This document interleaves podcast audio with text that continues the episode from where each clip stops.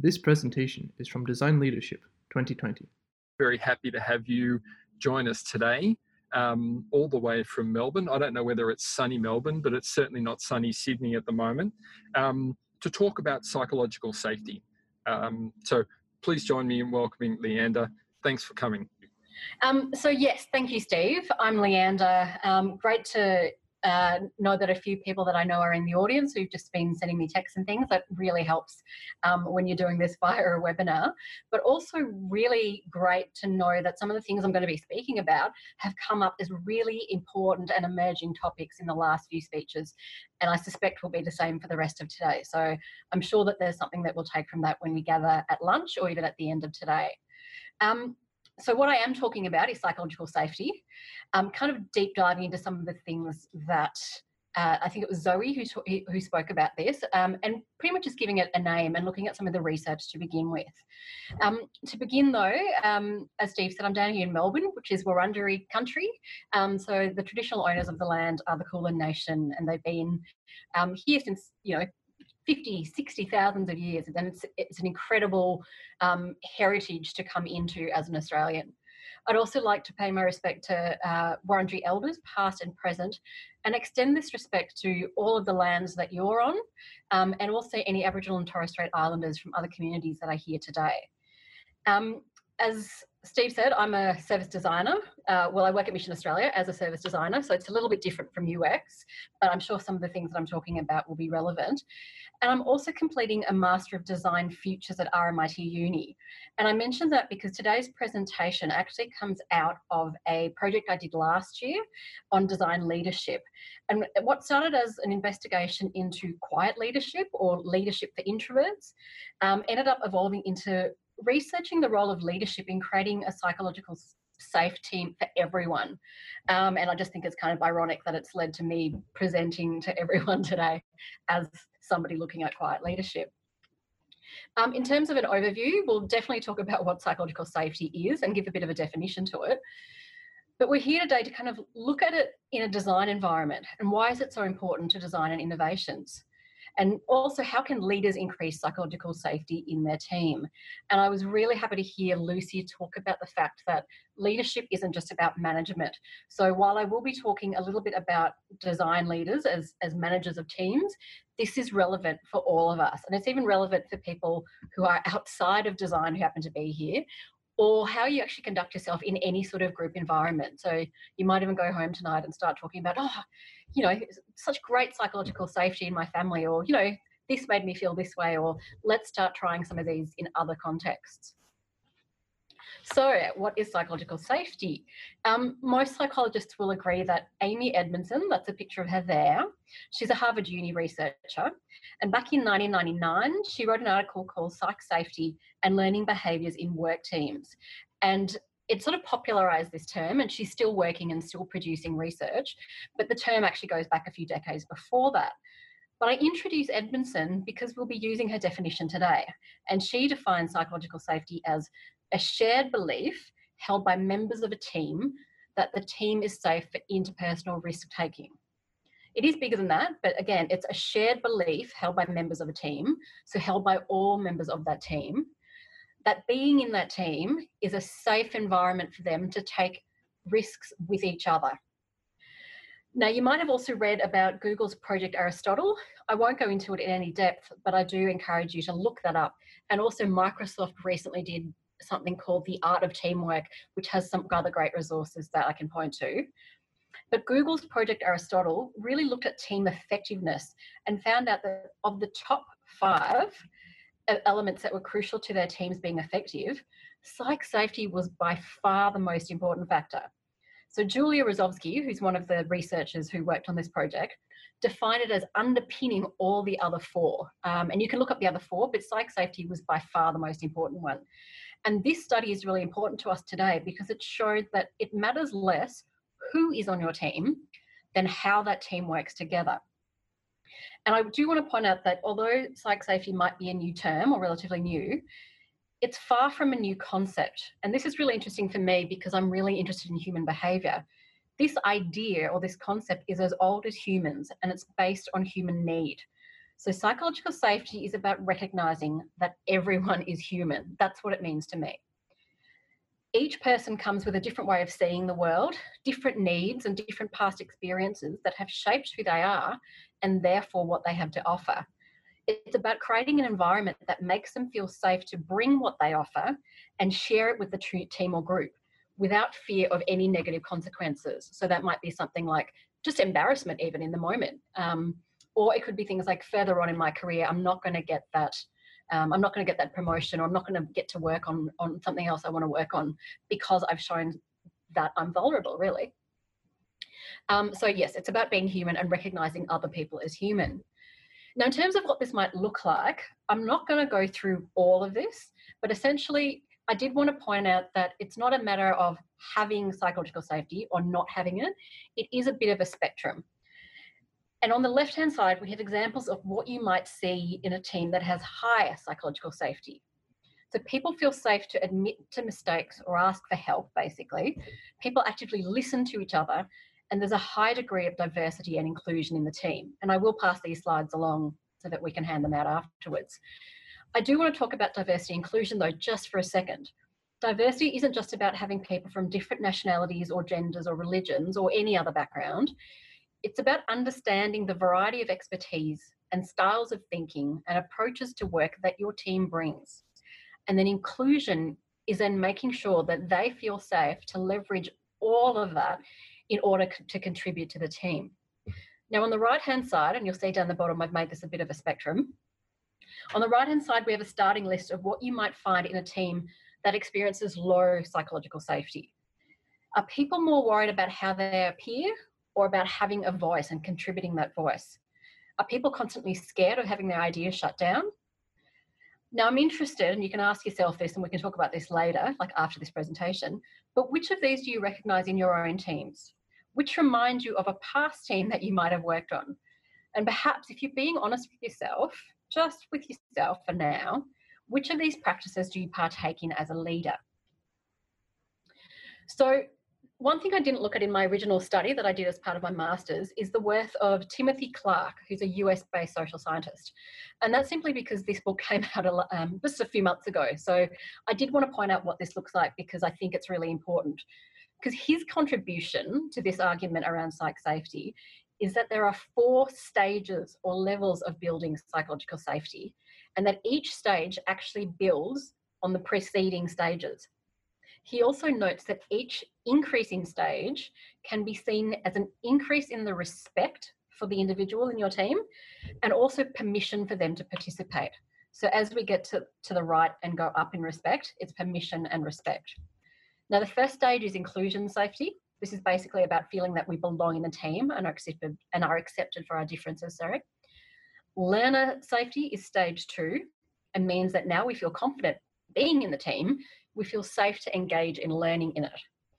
And if we feel safe to be constantly learning and growing, and we've talked about that learning mindset a lot today already, then we might also feel safe to take what we've learned and contribute it towards the betterment of our team. And Clark calls this contributor safety. And finally, stage four is challenger safety. So this is really important to us as, as designers or UX or innovators, whatever you want to call it. Challenger safety is essentially where we feel safe to challenge the status quo, to see how we can bring about uh, change rather in order to add value to our team or organization. So now that's a really quick look at the, uh, I guess, the theory of it and what it looks like. But I really want to look at what this looks like in our teams. So level one, this is somebody in a high psychological safety team. So some, we have somebody that feels safe to share my my different skills. I'm I have I feel safe to share my strengths and ways of thinking without feeling like I'm an outsider or that I don't fit in. Now perhaps he's an introvert in a team of extroverts. He's not at his best at brainstorming sessions if you just give him two seconds, but as his leader, you recognize that he's really creative. He just needs time and a bit of quiet to consider his responses. So why not email him the day before a meeting and say, we need your creativity tomorrow. Can you maybe think about three or five ideas for this challenge before then? That's one way to show that he's valued, even though he might not think as quickly as the other people in the team. Not to say that all introverts are like this, but it's just an example. Now, we have the man at level two, and he says, I feel safe to ask questions and admit that I don't know everything without feeling like I'm ignorant. Now, this is a bit of a personal story, but when I started Mission Australia, I had a lot of experience in the not for profit sector, but it was all in education and educational disadvantage. I had little knowledge of homelessness and, and housing and that sort of thing. So, what I needed was a manager who recognized my strengths in developing rapport with people quickly, and of course, the design skills I was hired for, and who would allow me the time to talk with people to find out more about homelessness. In that way, I didn't need to feel anxious or that I'd be found out as an imposter, and I'd learn a lot along the way. So, contributor safety. I feel safe to use my learnings to make suggestions in my team and provide feedback without feeling like I'm being intrusive or critical. I hired this young lady because she has expertise in an area you don't know much about. And that's not threatening. That's the point. You're hiring somebody who's diverse skills. You ask her to use this expertise regularly and you give her autonomy to make decisions about how a project should go. When she needs, she feels safe to come to you and bounce ideas off you. When she finishes, you thank her and you make it clear to her and other people how her contribution has connected to helping your team reach its goals or perhaps even your organization. And finally, we have somebody who experiences high levels of challenger safety. She's creative and she thinks outside the box, and she possibly gets a bit disengaged when a team does the same old, same old thing. But when your team is given a new project, and she gets frustrated that you're going to be using the same old processes for working with clients, you sit down with her and you listen and you understand how she'd run a project. It doesn't mean you always say yes, but by listening, you're able to find out that she's actually just made a strong case that working in this new way initially might come with a bit of cost, but will save you dollars and hours over the next few years. So that's a little idea how Clark's model of four stages might look in one of our teams. So why is psych safety so important for innovation? Now, we could talk about innovation culture for another 20 minutes, but um, there's a lot of great uh, literature out there that I can point you to, and I don't have time to cover that in the depth I'd love to. But I also am assuming that you've had alarm bells going off throughout this whole presentation about why psych, psych, psych safety is so important to what we do in design. So instead of talking about innovation in culture more broadly, I've narrowed it down to look at three fairly familiar and core design principles. And I want to demonstrate the difference between how these elements might play out in environments with low psychological safety and then high psychological safety. So these examples I've chosen, they're not the only ones, but they're differing and discrete modes of thinking. So really that's divergent and convergent thinking. Um, a fail fast, learn fast mentality, and the opportunity for radical collaboration. So number one, differing and discrete modes of thinking. So this is basically, as I said, um, convergent and divergent thinking, which is like breathing for most of us. So this graphic on the left is how I represented the kind of thinking you might see in a team where there's a low level of, psych of psychological safety. So there's narrower thinking. In this scenario, you might expect things like groupthink, where people don't want to disagree with with the, CEO or the, the person who's holding the power in the room, um, and especially anyone who's sort of a senior member of staff or anyone who um, I guess is maybe a bit more dominant or confident with their opinions, let's say. In this scenario, there's no appetite to follow one's intuition, which I think it was Zoe who talked about this. And Zoe, let's catch up later because my master's is actually about intuition, and I think it's very much an overlooked part of design. Um, but you'll probably see fewer insights in your user research faces and less novel ideas in the end. Now, conversely, if we look at a high level of psychological safety, you see more ideas and more creative ideas. As a result, there are more insights about human behavior, more connections between thoughts, more mashups, and more ability to put out what I call half ideas, where you have an inkling that you're onto something, but you're not really sure where it's going, and you leverage other people's diversity in order to actually kind of make that a full idea. Now, my favourite experience of this was actually working with the Smith family about five years ago on a project about growing people's careers within the Smith family. We ideated to think of development, developmental activities that would support team member growth, But the overwhelming voice in the room and in my head was really that just wasn't enough time in people's days to do this. So I blurted out, but what if we could create time? Now, people obviously initially thought I was joking, but I was given the opportunity to explore this with my team. And the end result was a program called Time to Grow, which provided team members with the permission to spend some of their weekly hours on self development. I'm really proud of this outcome, but it wouldn't have happened if my teammates had dismissed my idea of creating time. Fail fast, learn fast. Now, we're all pretty familiar with this phrase, particularly in the innovation startup world.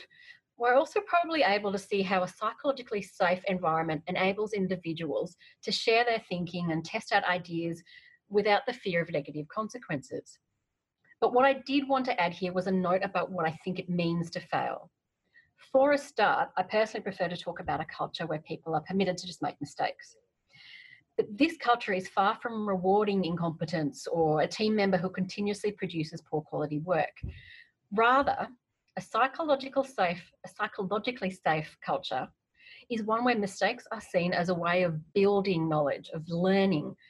So the types of mistakes that are being made are important. For example, mistakes where someone has a new idea in an area of uncertainty or where something is unknown, and, and probably some of the things we've been doing in the last few weeks, and then they learn that a chosen option or avenue is not feasible or viable, they have learnt something valuable. Now, if we think back to um, Amy Edmondson, in her more, most recent book, which is The Fearless Organization, go out and read it, I love it. She provides a great matrix that explores psychological safety on one axis and standards on another, and argues that the sweet spot we're all looking for is high standards and high psychological safety. And she calls this the learning and high performance zone. So, yes, definitely, please, I'm not going to go into detail about it, but please do add that to your reading list. Now radical collaboration. Uh, I don't often use this term, but I experience it all the time. Radical collaboration is basically bringing people together from different backgrounds, mindsets, and areas of expertise. So that might even be outside of your team. At Mission Australia, this involves bringing together people from service delivery, research, finance, business development, IT, evaluation, etc., and creating a space where they understand how they are contributing to a team goal. So beyond their own team, a group goal or a project goal.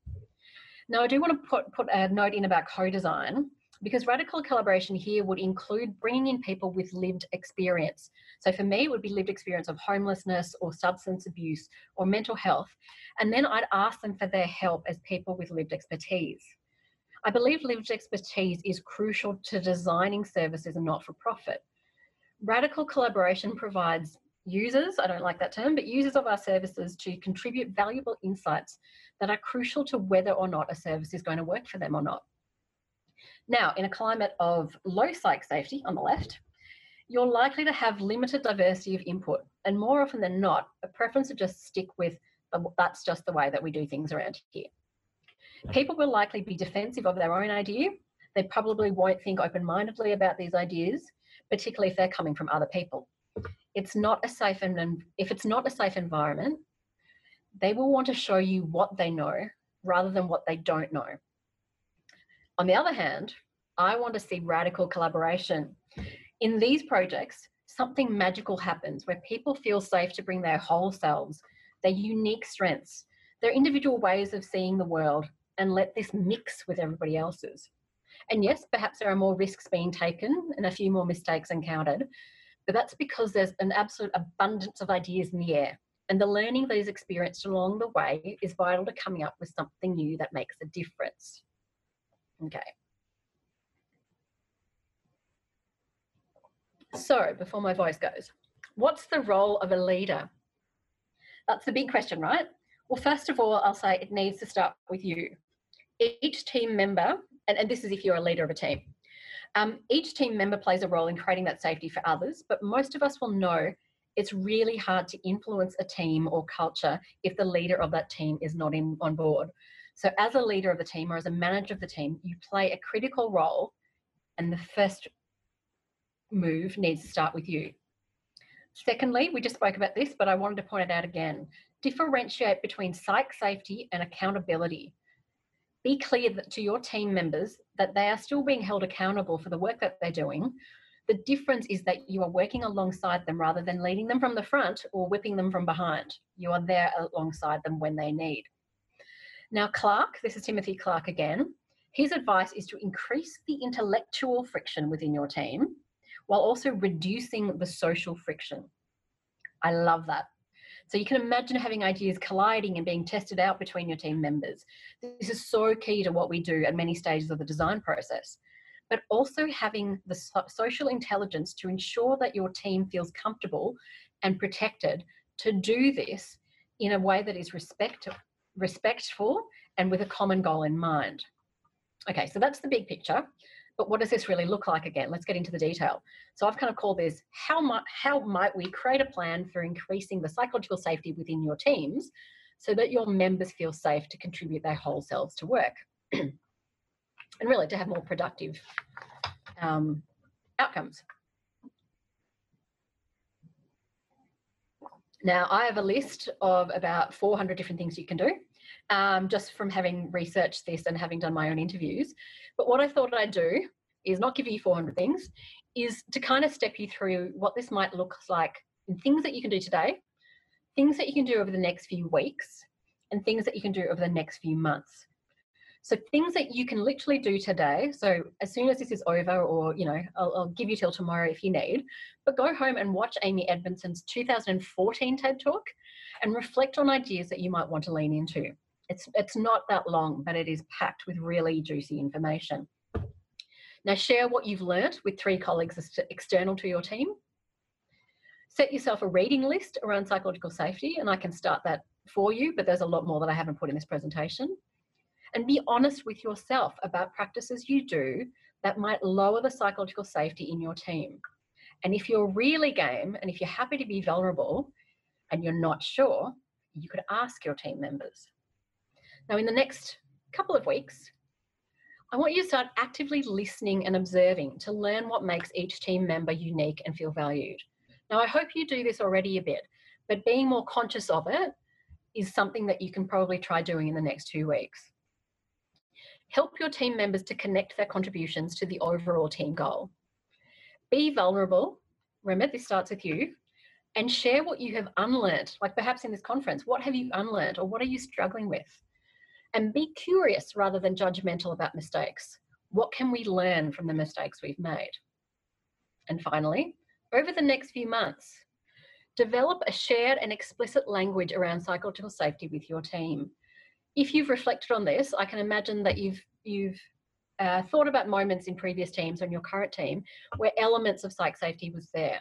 But it's really important to develop a very explicit language and talk about this with your team. One other thing that you can do, which is a bit of a fun thing to do in design, is assign dissent to team members on a project and recognize them for it. So, hey, to these two members, I want you to tell me why this won't work. Schedule one on one time with team members to ask about needs and challenges. Support team members on stretch assignments. So, this very much links with pretty much everyone we've heard from today, but particularly MAGs. What is it that they need to grow and then support them to take the risks to learn from that? And then honestly assess your own responses to a culture of challenge, risk taking, and autonomy, because that's not easy. So you might want to do that by yourself, but then see how you can do that as a group and lead with vulnerability. Now, I've got no idea how long this has taken, but I am at the end. So some final comments from me.